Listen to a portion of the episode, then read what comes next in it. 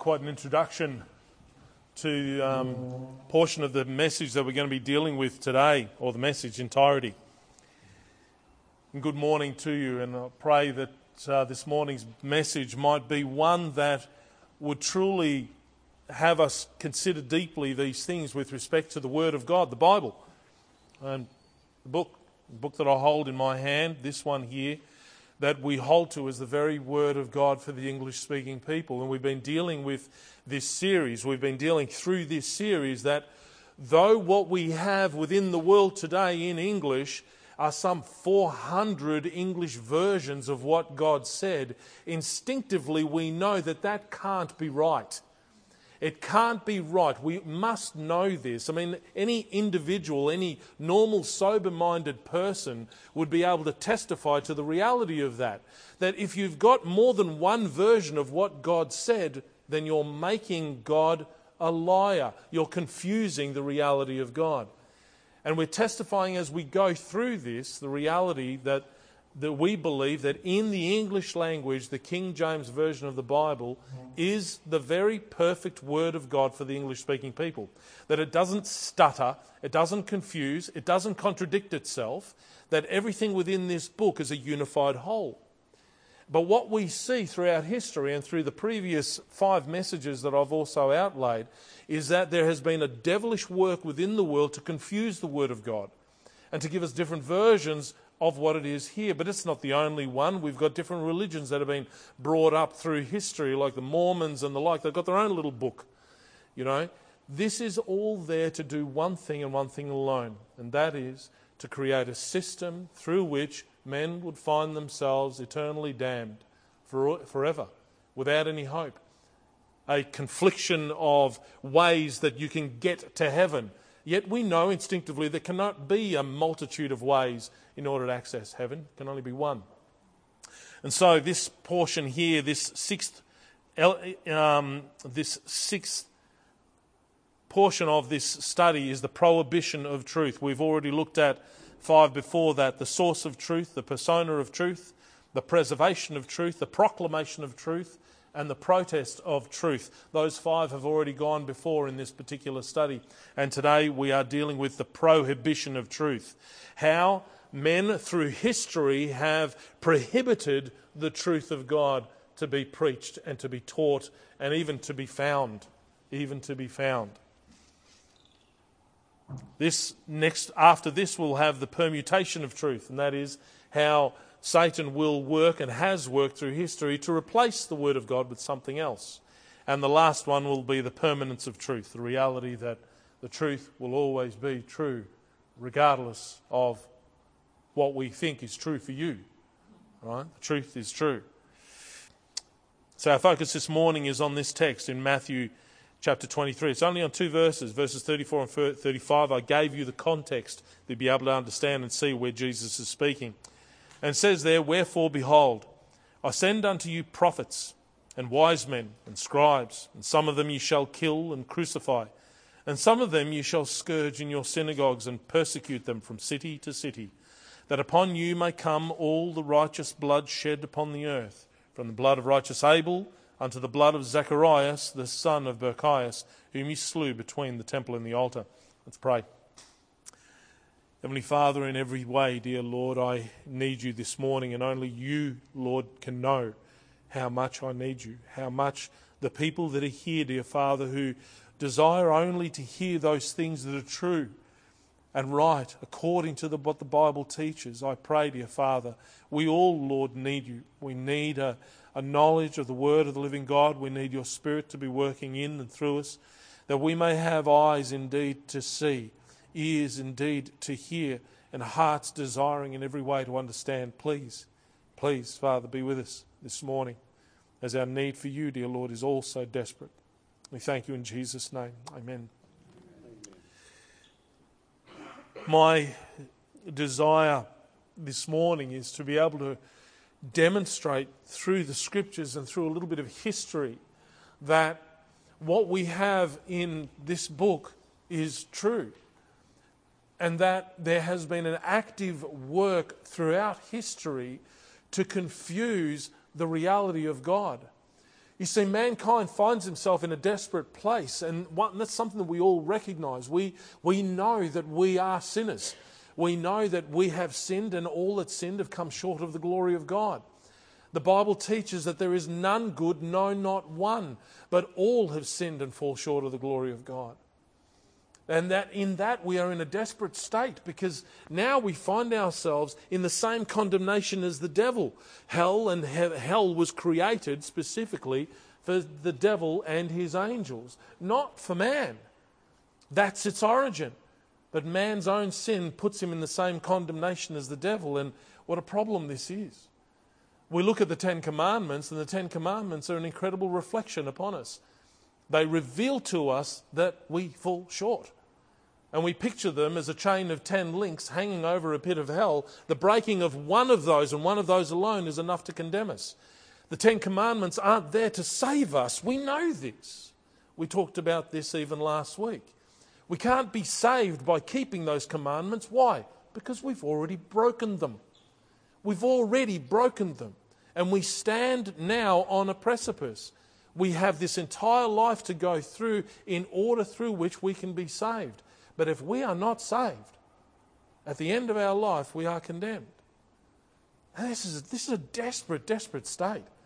And the devil wants nothing more than to have everybody cast in, to take away that glory of God and have it for himself.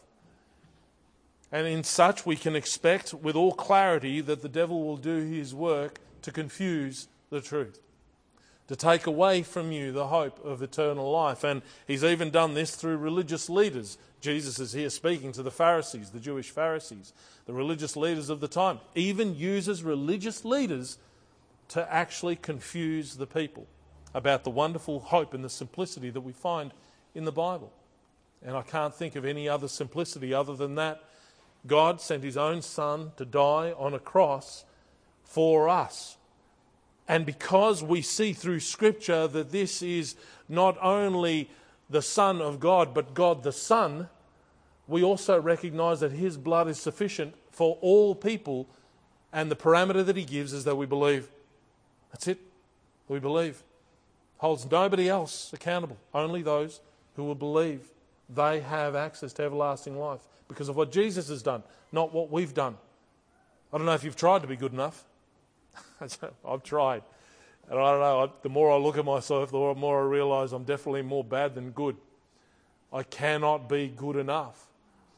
And so we trust the Bible and what it teaches with regards to the hope. It's believing in Him. So, four items that I'll look at this morning is the prophecy of prohibition that we see within this text, the performance of prohibition, the historical reality to this text, the purpose of prohibition, what it is that is desired by these Pharisees, and the price of prohibition, what will come upon those who distract from the truth of God.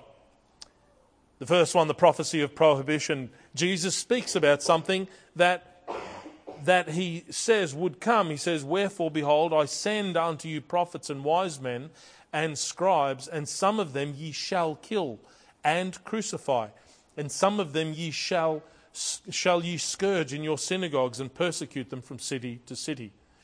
mentioned before that over a third of the Bible is prophecy. Over a third of the Bible is prophecy. We, we see it right from the beginning. It's not just the prophetic elements of Scripture, as we've got those 17 books that are a, a compact of prophecy. But we also see, even from the time of Moses, Moses spoke about things yet future. He spoke about those things that if Israel does not hold to the truth of God, then it will be taken into captivity, that this will be done, that that will be done. And all these different things would occur to the nation of Israel if they reject the reality of God and what he says within his word. We see also Samuel later on, who's known as a seer. A seer, the Bible teaches, was also known previous times as a prophet. God qualifies that within the text in Samuel, 1 Samuel 9 9. We see also King David, who is known as a prophet, and the list goes on and on and on. There's a number of individuals in the Bible that are spoken of as prophets. We've got 17 books of the Bible that are dedicated out of the 66 that we have that we also recognize are prophetic books five major prophets and 12 minor prophets. And those are all there, compact, nice and neat on the other side of the wisdom books. You recognize the Bible has got a beautiful structure to it, especially you see that so clearly in the Old Testament. You've got 17 historical books. The first five are the books of Moses, the next 12 are the books of, of other portions of history. Right in the middle, you've got the wisdom books. And those we can see from Job, Psalms, Proverbs, uh, Ecclesiastes, and Song of Solomon. Those there. Then you've got 12 or 17 rather prophetic books after there. are Again, 5 and 12. Those 12 are broken up into 3 and 9. Same with the historical books. Anyway, I don't want to show you how my brain looks like. You know, I just want to give you that bit of a scope that You would understand that there's a beautiful structure to the Old Testament and the New. The New's got a, New Testament's got a structure to it as well. And this is something only the Lord would have been able to do. Jesus speaks here of the prophets as far back as Abel. And he speaks about him as a prophet and speaking about how the Pharisees are represented in Cain. That you slew the prophets from Abel all the way to Zacharias. Interesting, from A to Z. A to Z. And I find that also interesting because we have a structure to our Bible that is a little bit distinct from the structure of the Bible in the Hebrew book. The Hebrew Bible is a little bit different. It has, it ends, our, our Old Testament ends with Malachi, one of the last prophets. Well, the Hebrew Bible doesn't. It ends with Chronicles. It ends with Chronicles. And in that ending with Chronicles, that's where Zechariah first makes his, his appearance, and that's where the account of him is found. Jesus spoke about this and he spoke about it prophetically that these are the things that you are going to do. You are going to kill the prophets, you're going to stone them that have come unto you. And you're going to do that because of your own wickedness. We'll talk about that in a moment on the reason why they do what they do. But Jesus also testifies in John 13. He says, Now I tell you before it come, that when it come to pass, you may believe that I am He. Why is one third of the Bible prophecy? To testify that the book is true. All those prophetic elements within the book are written prior to the events actually manifesting themselves. First to the people of God, which is the nation of Israel that God had given the word of God to originally. First to them, that they may know that if these things come to pass, no, look back and realize that I told you that this would happen but also for us.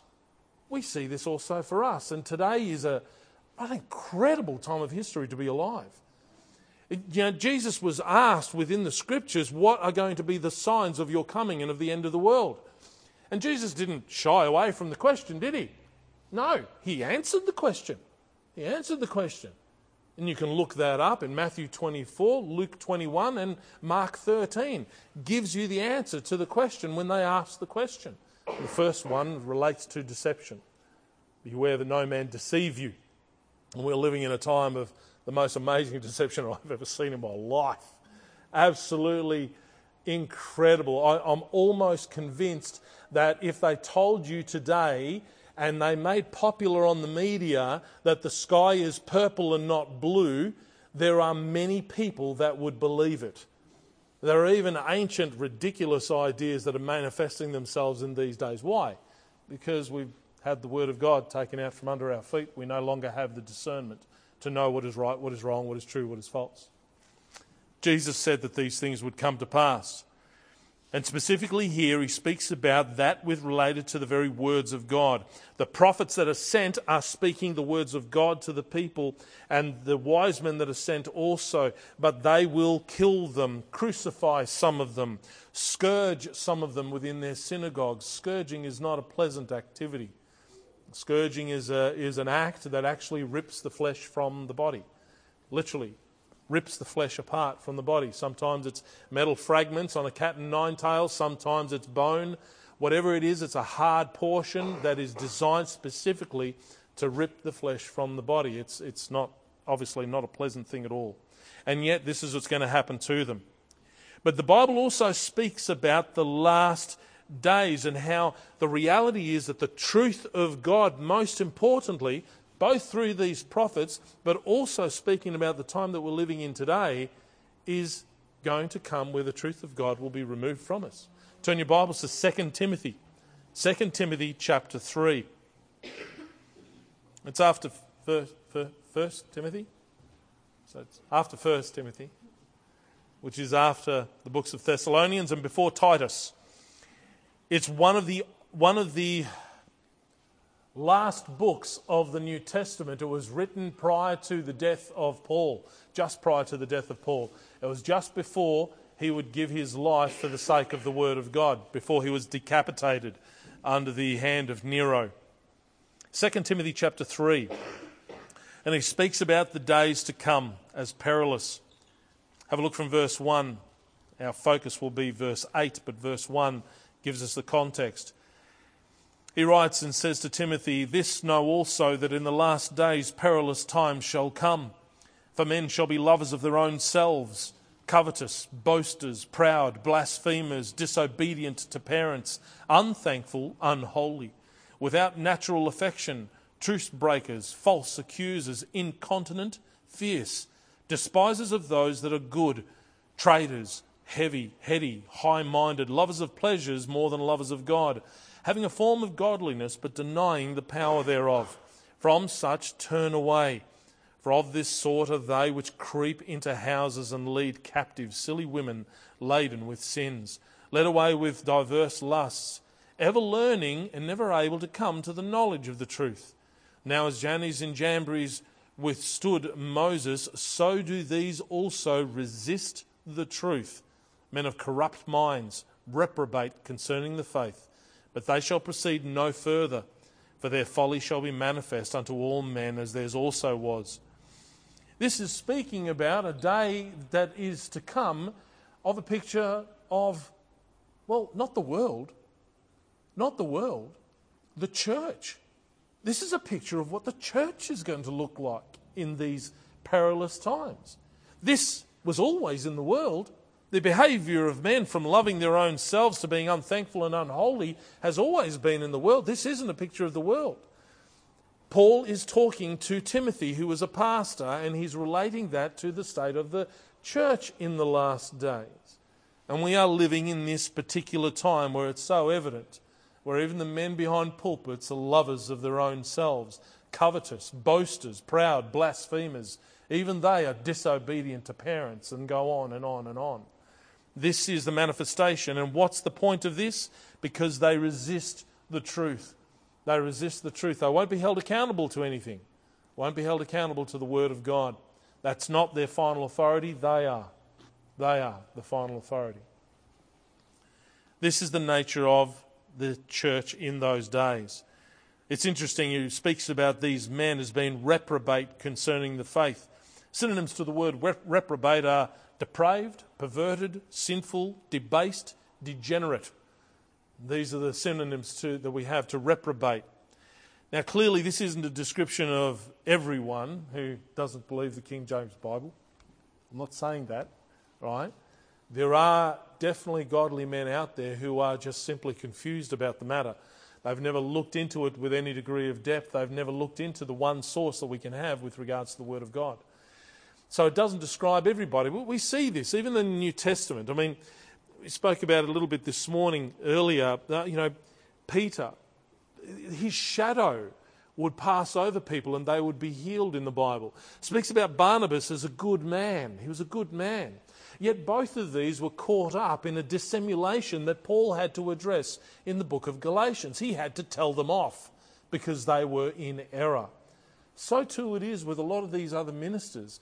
They're godly men, they love the Lord, they know the Lord, but they're in error when it comes to something as serious as where our very source of the Christian faith is. They're in error. Some of them, however, resist the truth. They resist the truth. And why do they resist the truth? because they're lovers of their own selves. Guys, I don't know about you, but because we are born again, we are changed. There's a change that's happened within us. And that change that's happened within us, the Spirit of God has actually come to dwell in us, which is a, the weirdest thing if you try to explain that to people. And yet it is definitely something that had happened. We're changed. Where we used to run away from the law and excuse our own sin, now we find ourselves running to the Lord, desiring only to obey the Lord and to follow His will. And now our sin convicts us. We feel grieved because of our sin. I never felt that way before I was saved. Now I feel that way. Before I never felt that way. What's changed? Well, now I've got the Spirit of God, and, He's the Spirit of truth, and He condemns me for my own sin. And this is a very practical reality. This is why we can know that we're saved. So I don't understand how men can be such lovers of their own selves when they recognize their own nature and their own sin. I don't, I don't get it. I can't love myself, I've got to admit. The only reason I might is because the Lord loved me first. You know, the Lord loved me first. I love Charles Spurgeon. Charles Spurgeon speaks about the, the, how God, in his sovereignty, already uh, chose him before the foundation of the world, as the Bible says. And he says, I'm so happy he chose me then because if he knew me now, he might change his mind. And it's so true, you know, so true. But these are righteous in their own eyes, and that's the problem. Rather than search the scriptures to see if those things are true, like the noble Bereans did, these men want to justify the reality within their own minds. And yet, Jesus speaks clearly that there will be a time where these men will manifest themselves and remove the word of God from your hands. Take away the truth from you that you would basically trust the man behind the pulpit. And this is what we find in the world today. Every expert that stands up behind a lectern, everybody is to believe what they say. That doesn't matter whether it's a politician or it's somebody doing a TED talk. It's exactly the same. People have almost literally gotten so used to going home and watching the television where they take their brains out and they sit it on the top of the box and they say, Tell me everything I need to know. And they almost do exactly the same thing when they come to church. Tell me what I need to believe. Tell me what's true. Beloved, it's not our job to tell you what's true, it's our job to point you to the source of truth. Point you to the source of truth. If my job was to do anything, it would be to encourage you to get into the book and to read the Bible. It speaks plainly. It speaks plainly. But men from ancient times have also been prophesied that they were there to, to take you away from the truth. And so we should not see anything different. Now that we've got, I've lost count of how many different versions of the Bible there are out there. But are we honestly thinking that that's not deliberate? That we're just trying to make it a little bit simpler? Are we honestly saying to ourselves that oh, it's because of the change of the English language? Has the English language really changed that much in 100 years? Really? Went from Old English to Middle English, and there was about 500 years that went by to go from Old to Middle English. Can anybody read or understand Old English? Anybody read or understand Middle English? It's almost like a completely different language. It's still Middle English. Yet this book was given 400 years ago, and yet we can still understand it. Shakespeare could barely understand Chaucer, and there was only 200 years between them. Only 200 years between them. We're 400 years on, and we can still read Shakespeare without any problems at all. So it's definitely not a change in the English language. These men were before, before ordained to do these things, to take away and to resist the truth and to have us resist the truth. The performance of prohibition in Matthew 23, verse 35, it says this that upon you may come all the righteous blood shed upon the earth from the blood of Zacharias, from the blood of righteous Abel unto the blood of Zacharias, son of Barachias, whom ye slew between the temple and the altar. This is the important portion to understand. The death of Zacharias is recorded in 2 Chronicles 24, verses 20 to 21. This is a part of history of the prohibition of truth, that these prophets were killed. Why? Because they told you a lie? No. No. It's funny that. Isaiah actually tells us that the people want to be lied to. Lie to us. Tell us falsehoods. Tell us what we want to hear. Paul refers to that in Timothy, saying that the church is going to be filled with individuals who have itching ears that are only going to crowd around themselves people that they would prefer to, pre- prefer to, to have leading them and teaching them because they want to feel comfortable where they're at. They want to feel comfortable. They don't want to be told anything other than what they are wanting to believe. And it's a tremendous tragedy. And we're seeing this all over the place today. Find themselves uncomfortable with the truth. Stephen was the first in the Bible that we see. His death was recorded in Acts chapter 7, Turn there with me just for a moment. I just want to share with you a few verses here of what Stephen had said.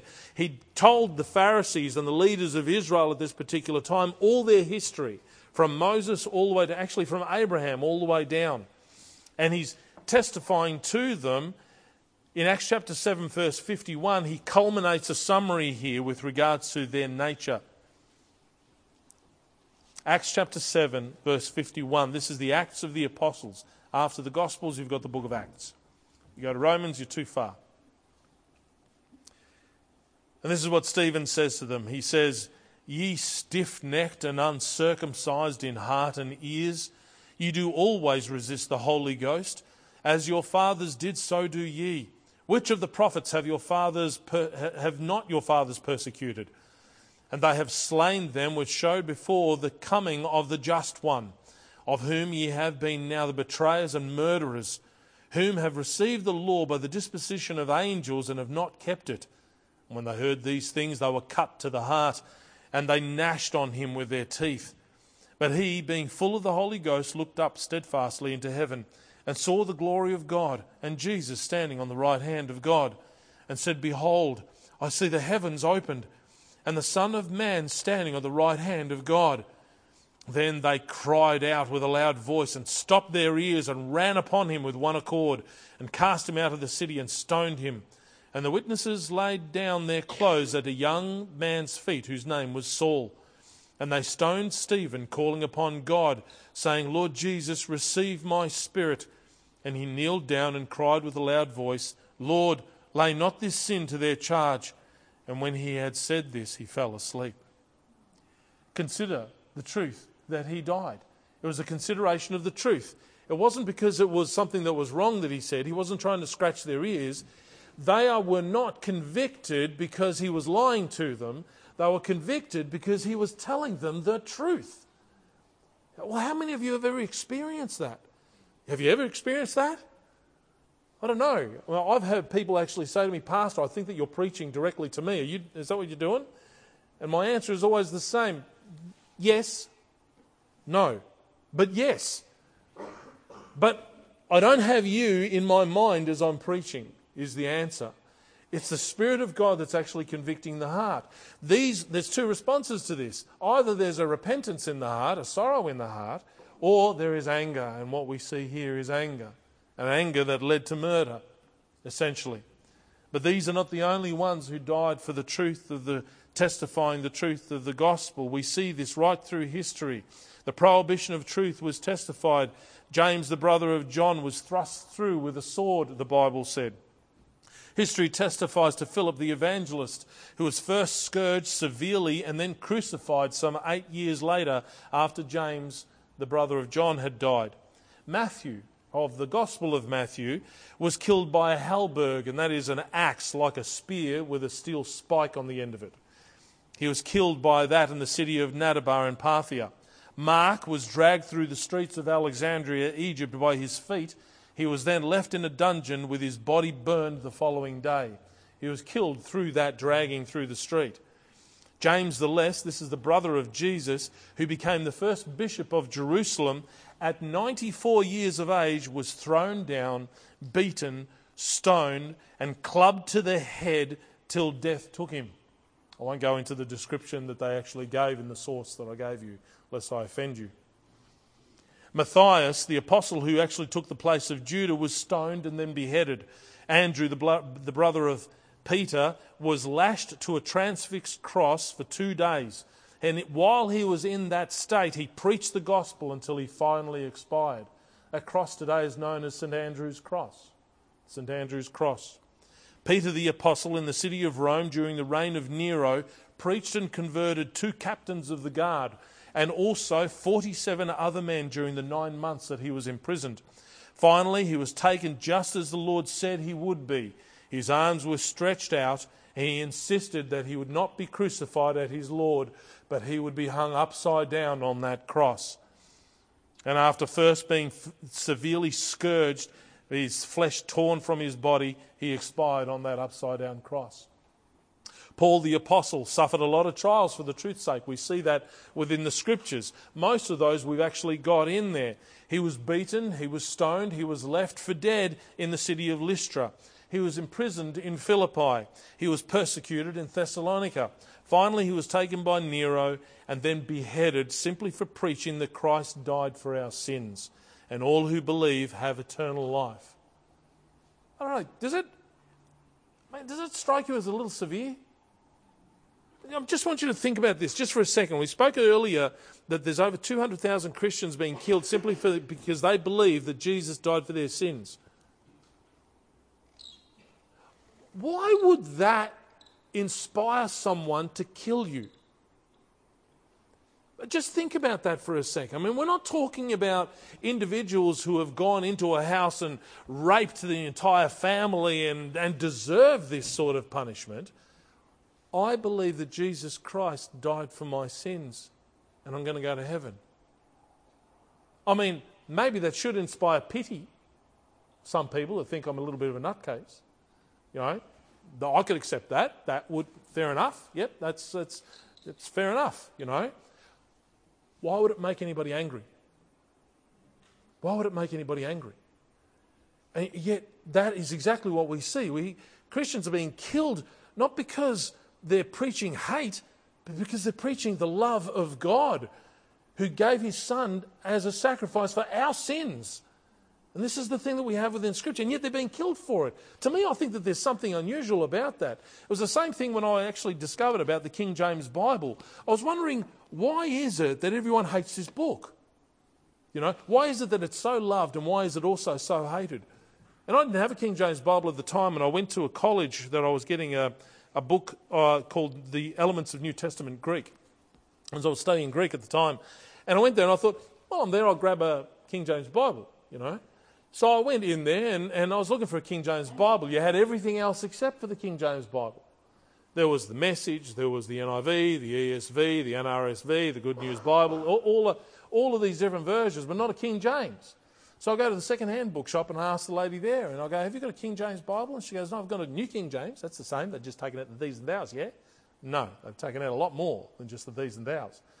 So and then when I spoke to the, the lady behind the counter to pay for the book that I had, uh, I mentioned about the King James Bible, and this guy comes out from the office and he runs to the shelf, and on the bottom of the shelf, he pulls out these other books and pulls out this tiny little hardback King James Bible with the red rim. Not, you know, not the gold leaf going around it, but red. It was red going around it.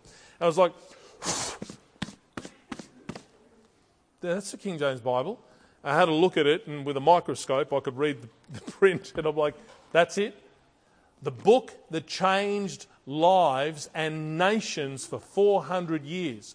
The book that prospered the entire Western civilization. The book that brought so many people life. You've got to dust it up. The, why do they hate the King James Bible? Why is this the most hated book in the world? Could it be for the truth's sake? I just thought that that was curious. You don't have to take my word for it. Do your own research with regards to that. Finally, he was killed. Jude was crucified in 78 AD.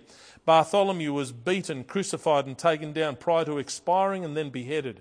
Thomas, the timid disciple of Christ, began to be an avid preacher with passion of the truth of Christ. He was thrust through with a spear in India. Luke, the beloved physician, preached to the barbarians until the priest of of Greece had him hung on an olive tree and he expired there. Simon the Zealot preached in both Africa and Britain and was crucified at the end of his ministry. Barnabas, whose death manner was uncertain, yet died about the year 73 AD. And finally, John the Apostle, the Apostle John, the one the book of Revelation was given to us. He was sent bound to Rome by Emperor Domitian.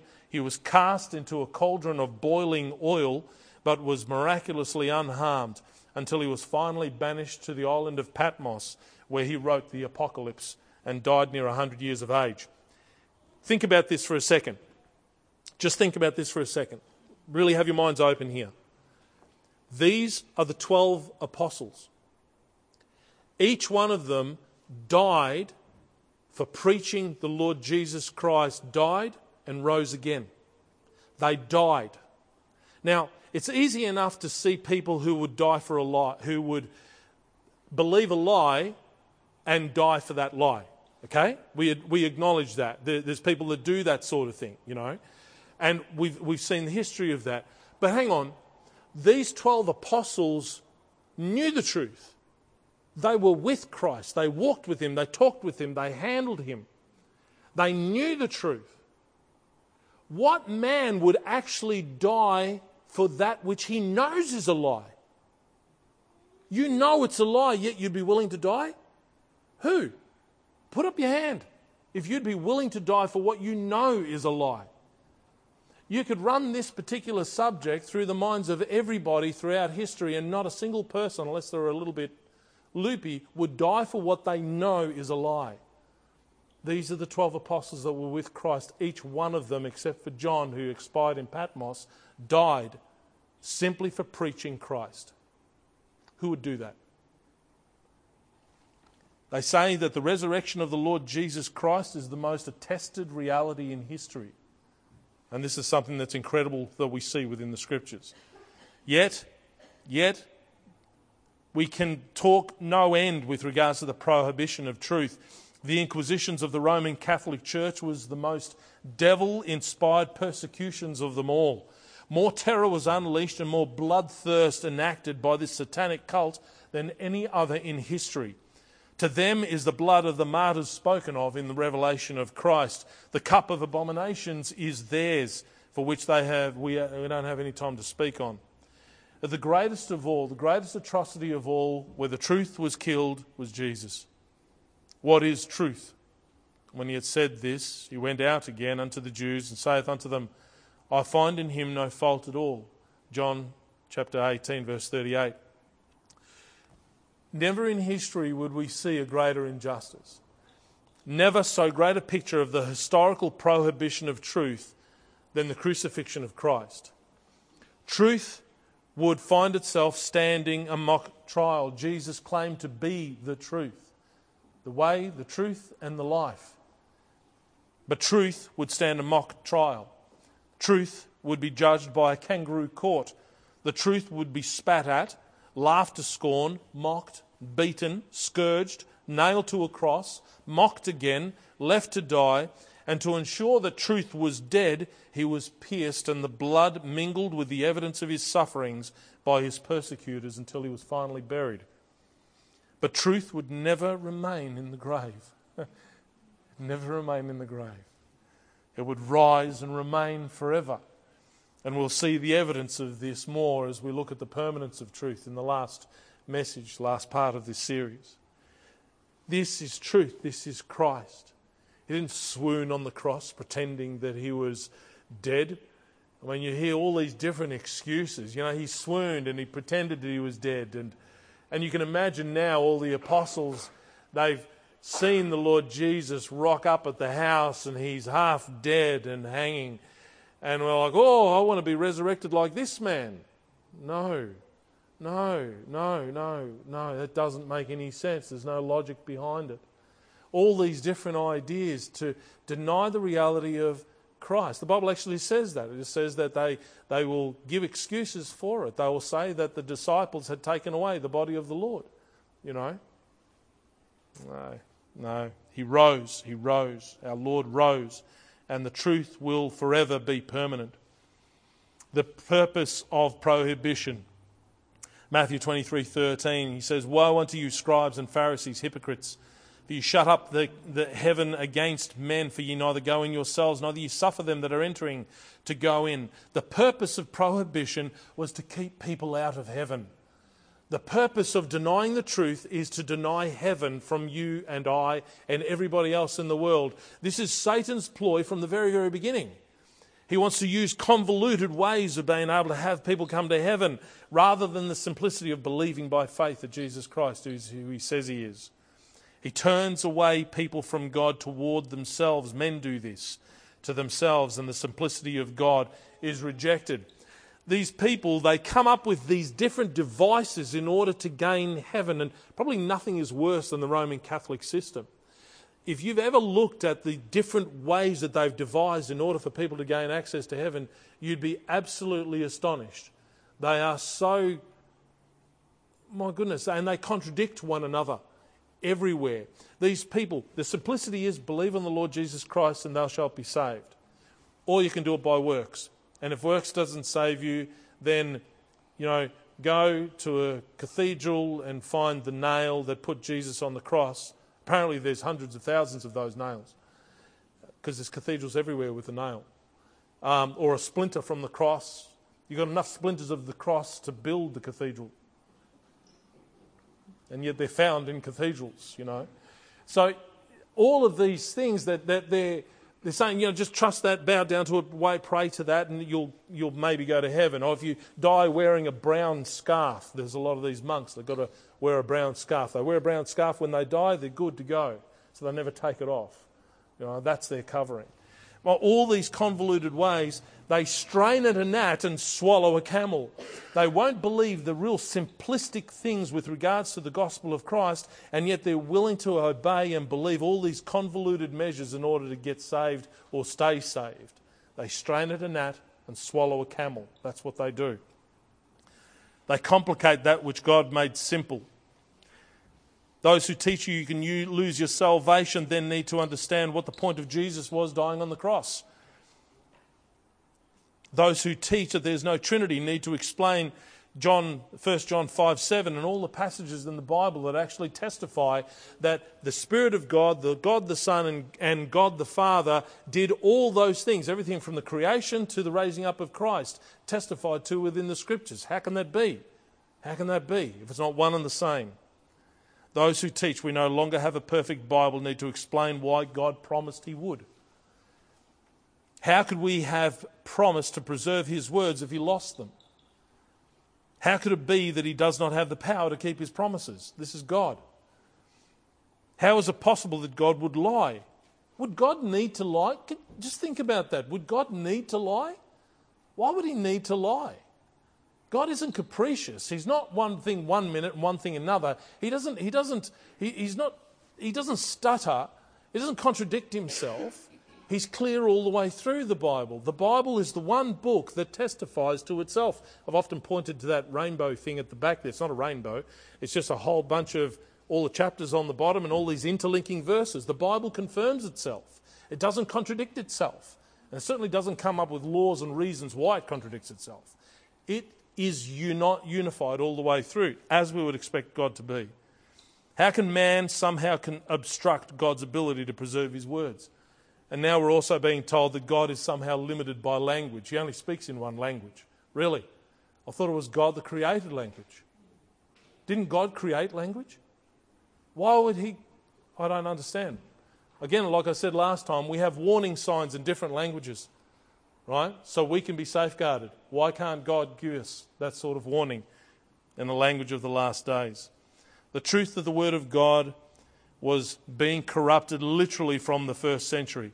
2 Corinthians chapter 2 says this For we are not as many which corrupt the word of God, but as of sincerity, but as of God, in the sight of God speak we in Christ. If men could only corrupt the word of God, then all hope would be lost for mankind. 1831, let me read to you this quote. This is a quote by the Unitarian Society. It's been urged on your committee by an enlightened member of your society that the theologian, the theological information which they seek to diffuse, that is, this Unitarian doctrine, this idea that everybody goes to heaven, must meet with serious obstructions so long as the authorized version of the scriptures, notwithstanding all its merits of general accuracy and its greater merits of taste, continues to be the final appeal of the English readers in matters of controversy the mere circulation of another translation of the scriptures would tend to shake the undiscriminating veneration for the common version which prevails. Three plans presented themselves either to attempt a new translation or to adopt and circulate some existing version of the New Testament. Let me explain that to you real simply. A plan put in place in 1831 to remove the authorized version of the Bible from the hands of individuals in order for them to believe the idea that everybody goes to heaven. Right? The plan was already in place there in 1831.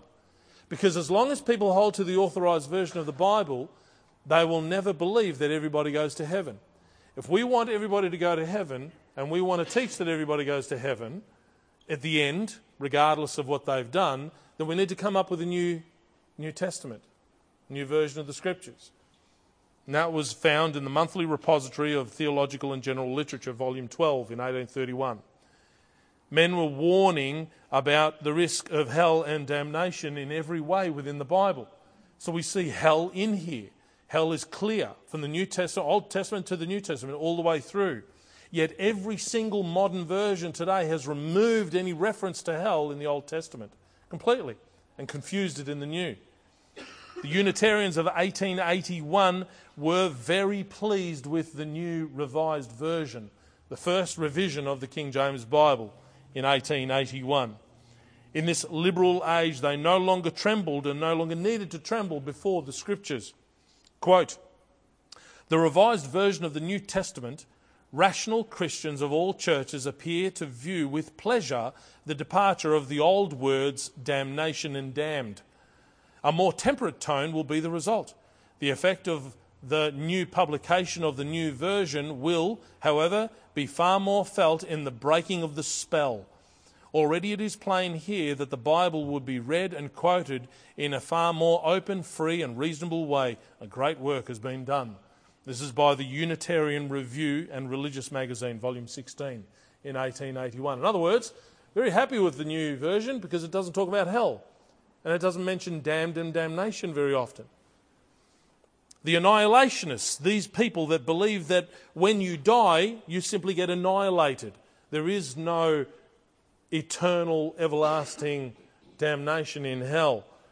The annihilationists in 1883 wrote this Indeed, it must be admitted on all hands that the recent amendments that have been made in our old version have been directly in line with the doctrine we hold and are contributing greatly to strengthen our position. Did you get that? They're contributing greatly to strengthen our position. What position? The position that we believe in annihilationism, that when you die, you're simply annihilated. The new versions strengthen our position. Hang on.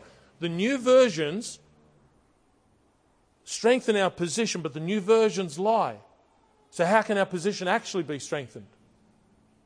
I mean, if in the end hell is real and it is everlasting torment for those who are condemned, then how can believing the opposite make any difference? Am I, am I, does that make sense? I mean, you either believe that this pulpit is here or you don't believe that it's here. But it doesn't change the fact that it is here. It won't change that, you know. You might not like me preaching to you this morning, but that doesn't mean that I'm not preaching to you this morning. Right? You might prefer me to be somewhere else, but I'm here. And it doesn't change the reality. It won't change reality. You can write as many different versions of the Bible as you like, it doesn't strengthen any position. All it does is strengthen the assurance of your deception. This all attended the same purpose and that which God spoke against the Pharisees. Woe unto you, Pharisees and scribes, hypocrites, for you shut up the kingdom of heaven against men. For you neither go in yourselves, neither suffer ye them that are entering to go in. Woe unto you, scribes, Pharisees, hypocrites, for ye compass land and sea to make one proselyte, and when he is made, you make him twofold the, more the child of hell than yourselves. This is the reality that we face. The New Testament that we found, that we've got within the scriptures, 95% of those words were by William Tyndale in the 16th century. How did he die? Tyndale was executed by the Roman Catholic system because he gave us the Word of God in English. He was first strangled at the post and then set alight. And in doing so, and prior to he, he being expired, he cried out, Lord, open the King of England's eyes. Open the King of England's eyes. It was William Tyndale who answered the Roman Catholic clergyman who came to him and he said to him, People ought to believe the Pope more than the Bible.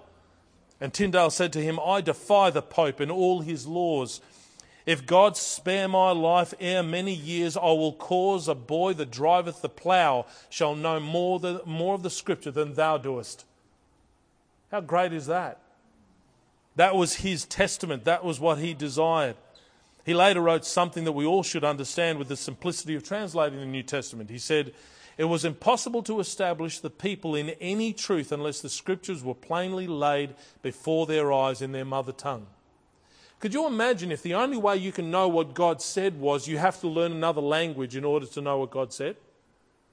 I mean, that's pretty, that's pretty convoluted. I, I thought God can speak to everybody. I thought He died for all people. Why can't He speak in our language? In October 6, 1536, William Tyndale was indeed put to the stake, kindling about his feet, rope corded about his neck, and before he, the rope was pulled to kill him, he said, Lord, open the King of England's eyes. It was almost 70 years later, after the death of many translators in between. You remember the Queen Mary? Bloody Mary, she's known as. She killed more translators of the Bible than any other monarch before her. And that's why she was known as Bloody Mary. Is your Bible the result of the shed blood of martyrs, or is it from the planned profits of merchandisers? Which version do you have? The version that I have, blood's been spilt over. If it's a modern translation, no blood's been spilt over that at all. Finally, the price of prohibition. And I'll close on this. Jesus wrote in verse 35 that upon you may come all the righteous blood shed upon the earth, from the blood of righteous Abel unto the blood of Zacharias the son of Barachias, whom you slew between the temple and the altar. There are warnings in the Bible with respect to changing any of God's words. There are warnings within the scriptures. And Israel recognized that even from the beginning. Those who would say anything that was contrary to what God had said, the result was capital punishment.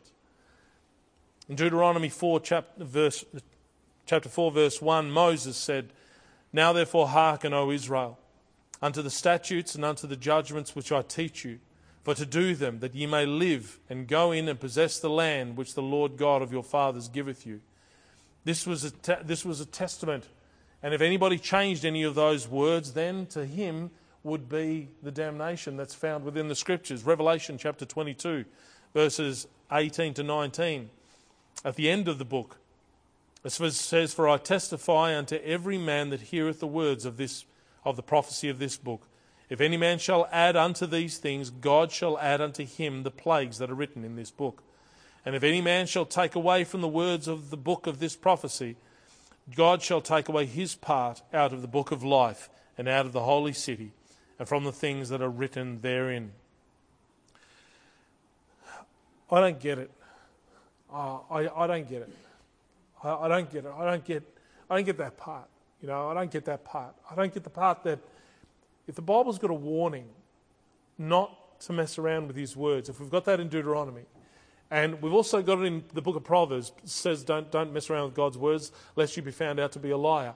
And if we've got a warning at the end of the Bible telling us also the clear warning, don't take away from God's words, I don't get it. I don't understand why men would, would play around. I don't, I don't get that. That doesn't make any sense. If I wrote a, if I wrote a letter to my, my, my beautiful children, and that letter was a letter of warning and a letter of hope. And I chose every word, every word that they would. I know the power of my words because I, I know my children. I know my children. And I wrote in that letter those specific words that I know because I know their history, I know their past. They will recognize the nuances that I put in place because I know that that will trigger a thought within their minds that would safeguard them forever. And I wrote that letter in detail and I gave it to a trusted friend.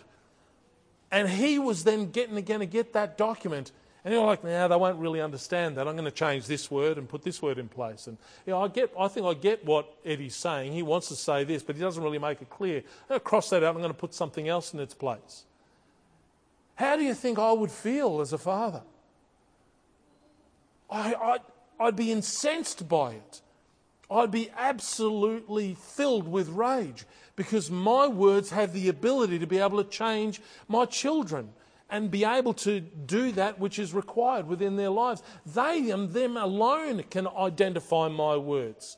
You know, my sheep hear my voice, says the Lord, and I give unto them eternal life, and they shall never perish. My Father that gave them me is greater than all, and no man is able to pluck them out of my Father's hand.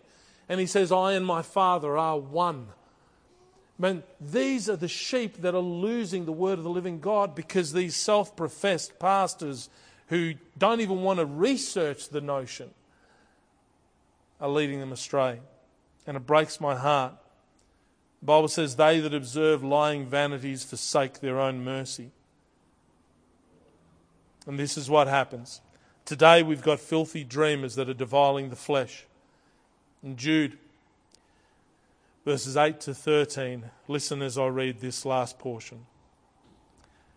He writes, Likewise also these filthy dreamers, dreamers defile the flesh, despise dominion, and speak evil of dignities.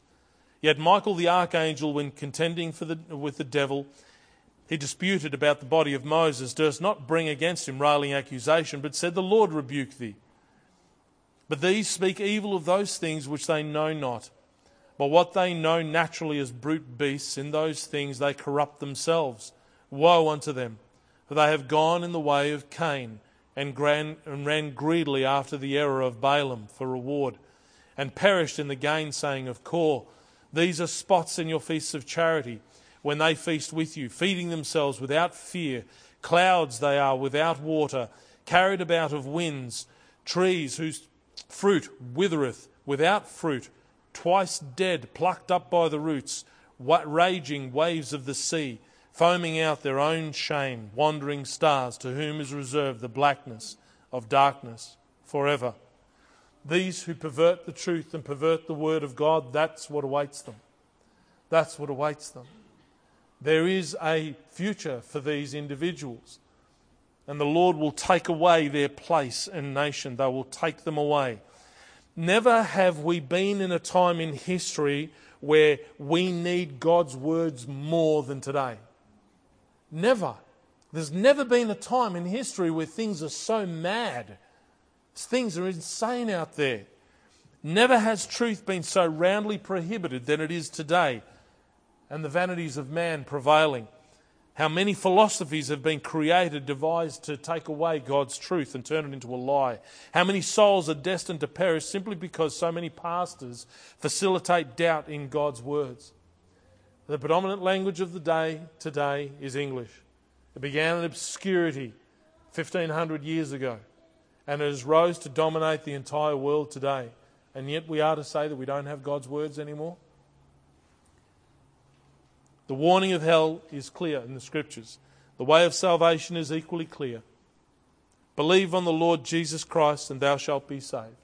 Acts 16:31. Whosoever believeth in him should not perish but have everlasting life. John 3:16. He that believeth on him is not condemned, but he that believeth not is condemned already, because he hath not believed in the name of the only begotten Son of God. John 3:18. The way of salvation is simple. Why would a loving God make it complicated? Believe on the Lord Jesus Christ and thou shalt be saved. It's, it's can't make it easier. Can't make it easier. There's a test of the heart, beloved. Let's pray. Heavenly Father, we thank you, Lord, for this time. Praise you, Father, for the gospel. I thank you for the word of God, and I pray, dear Lord, that you would continue to do the work within our own lives, that we would learn to trust it and believe those things that are found within the pages of this book, lest it be taken away from us. I pray, Father, if there are any here, dear Lord, who are yet to believe the gospel, that that work of the gospel would do a continual work within their lives, and that your word will not return to you void, but it will do its work. We pray, dear Father, you bless the remainder of this day and bless those who hear. In Jesus' name, amen.